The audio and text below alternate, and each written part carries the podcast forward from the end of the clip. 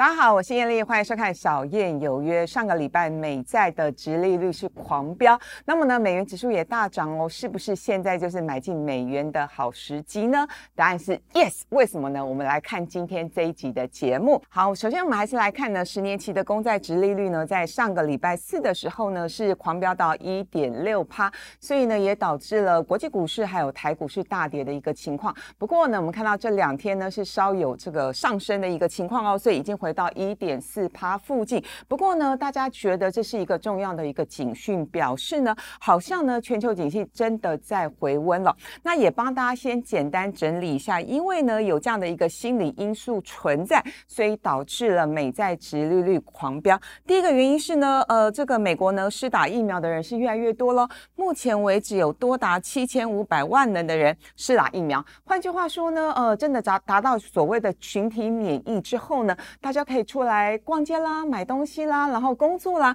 所以因此呢，这个分析师就纷纷预估美国的经济呢会逐渐的好转。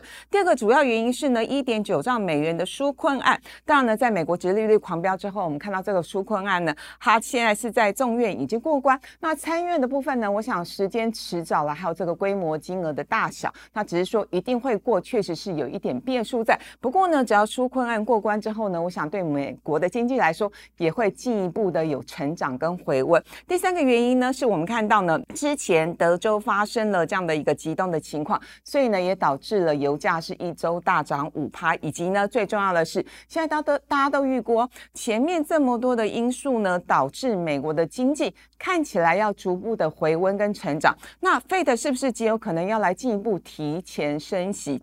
也因为极有可能呢，费的呢，之前说二零二三年之前都不会升息，万一它提前升息的话，那是不是呢就会导致所谓的刚刚提到的债券的价格走跌，殖利率暴冲呢？所以呢，刚刚不停的强调，美债的殖利率暴冲确实是有它的因素存在，它确实呢呢也提供了进一步的警讯。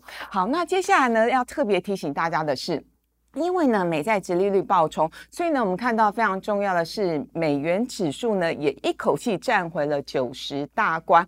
那呃，事实上呢，这两天美元指数表现非常的强劲哦。今天呢，也回到了九十一非常重要的位置。那呃，我想很多观众朋友比较不理解这是什么样的一个意义。事实上啊，美元指数在一年之前呢，它的位置在是在一百零三。那随着呢发生了疫情，然后呃，费德为了救经济、救股市，寄出了 Q 一无上限。那我们也看到呢，美元指数呢是从一零三是一路往下跌，那最深呢是跌到八十九点二的位置。事实上，当美元指数跌到九十九十一附近的时候，很多的分析师就预言说，哇，美元指数要跌到八十五，甚至要下探到七十几。不过目前看起来，美元指数已经站回了九十大关，美元指数在这边呢，应该是会有一个强而有力的支撑。所以呢，我们看到美元指数近期的一个涨幅，确实这个礼拜呢是涨了一点一趴。不过过去一年呢是下挫了七点二帕，也就是刚刚下的另外一个结论，美元指数有机会呢在这边打底完成之后呢是。进一步往上攻，听到这，大家会觉得说啊，前面讲的跟我都没关系，后面讲的就跟你我有关系了。为什么？因为这表示美元确实现在是准备买起来，也就是进场的一个好时机哦。那事实上呢，我们看到呢，台币是表现非常的强劲，从过去的一年是三十点五呢，是一口气一路呢是慢慢慢慢升到了是二七点多附近。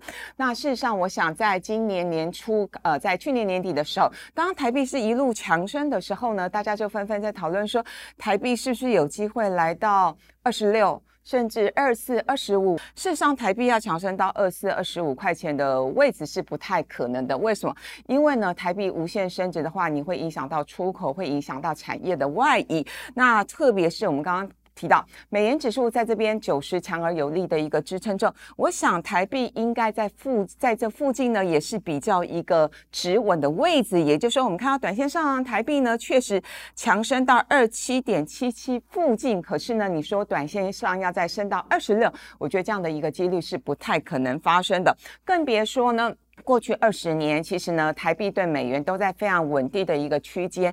特别是呢，我们看到呢，一九九八年彭淮南呢担任总裁之后呢，他非常希望台币在一个很稳定的一个区间，这样子呢，对我们的中小企业、对我们的电子业来说，会有比较好的一个竞争力。所以呢，过去这二十年来，台币呢的区间大概是维持在三四到二十八之间，也就是呢，我刚刚不停强调的，台币最近在二七点七附近的一个位置，算是过去这。这二十年来比较强势的位置，也就是说，如果你现在进场买美元的话，你可以利用台币相对强势的情况去分配布局美元，我觉得长线赚钱的几率蛮大的。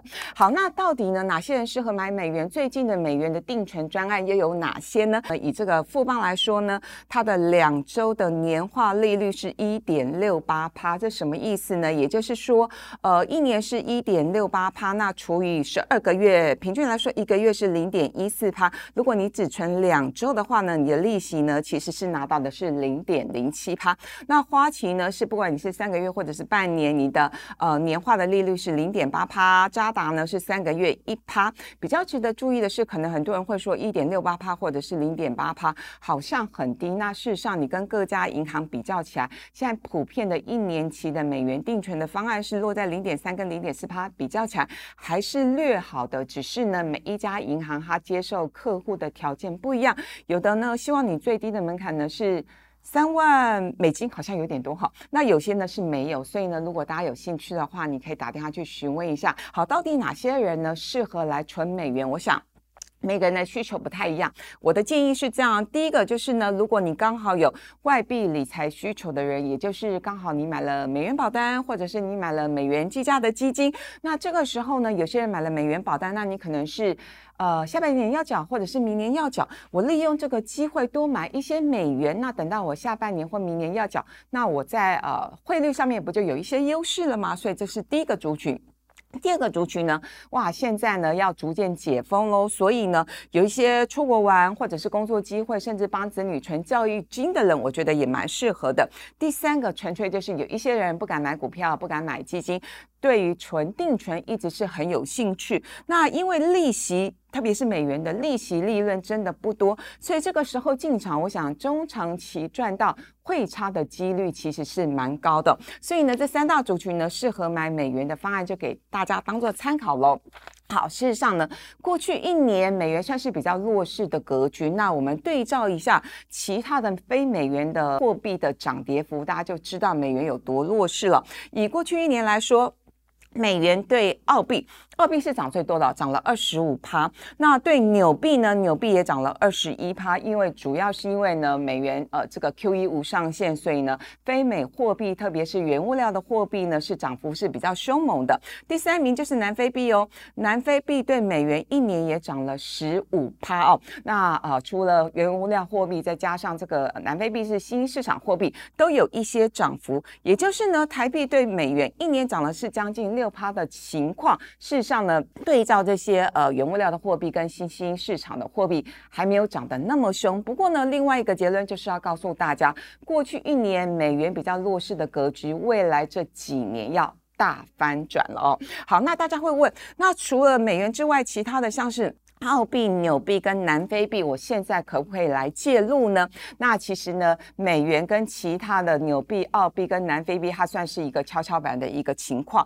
那所以呢，我们看到呢，包括澳币、南非币跟纽币，它在大概十几年前呢，都算是一个高利息的货币。那像是澳币呢，随随便便之前就有四到五趴的定存的利息，可是呢，现在只剩零点一五趴耶。那更不要说南非币呢，之前有七到八趴。现在了不起，只剩二点八趴。当然了，最近有些银行他们推出来的定存的呃一些优惠的方案，大概是落在四趴之间。我想这个利率看起来也是不错。可是呢，大家不要看到高利息、高配息就冲进去买南非币计价的相关商品，因为它的汇率的变动真的很大哦。那特别呢，帮大家举了一个例子，一档基金，我们就不要特别说是哪一档基金好了哈，它是叉叉新兴市场在南非币月配息的基金，那它的年化的配息率呢，大概有十七趴，十七趴真的很好诶，因为呢，我们现在一年期的定存利率也不过零点七趴哦，所以年化配息率十七趴，如果你冲进去买，你的结局会是如何呢？我们进一步来看哦。这一档基金呢，它三个月的绩效呢，南非币计价大概是还不错哦，有零点七三帕。可是呢，我们换回台币，因为呢，台币相较于南非币，台币还比较强，换回台币你是亏损的。那更别说三年期的绩效，南非币计价呢是二十二趴。可是如果你换回台币，你居然还亏了是九点五趴，你的汇损居然高达三成呢。所以我想汇率的部分，其实大家要认真思考。那更不要说五年绩效，五年绩效呢？南非币计价还不错哎，赚六成，可是呢换回台币只剩赚四成，所以我想呢，这个汇率波动这么大，是不是适合每一个人？我觉得大家要认真去思考，因为它的波动度真的很大。有人会说，南非币最近很强，没有错。南非币最近为什么那么强？主要还是因为美元走弱。事实上，我们看到过去这一年。南非币真的是反弹了七趴，可是呢，如果你时间拉长的话，我想南非这个国家它有非常多的变数，包括呢有时候会罢工，包括呢有的时候会停电，包括呢有的时候会发生政变，所以它并不是那么稳的经济体哦。就十年来看的话，南非币呢兑换台币，十年居然是大跌六成了。最近最新的汇率的报价是在一点八多，也就是呢十年前四点八，现在跌到一点八，十年是大跌了六成。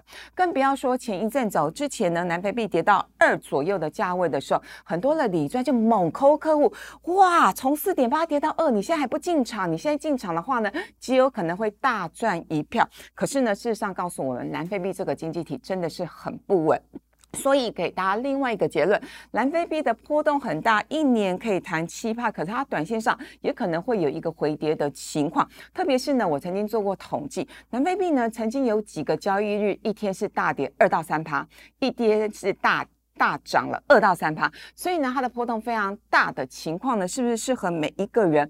我个人的主张是，如果你是退休族、保守族群，你要买这种外币基价的基金也好、保单也好，我觉得还是主流的货币美元计价最稳健哦。好，那我们今天节目就进行到这边，也希望大家呢平安健康，订阅品观点，开启小铃铛，小燕有约的 Podcast 也上线喽。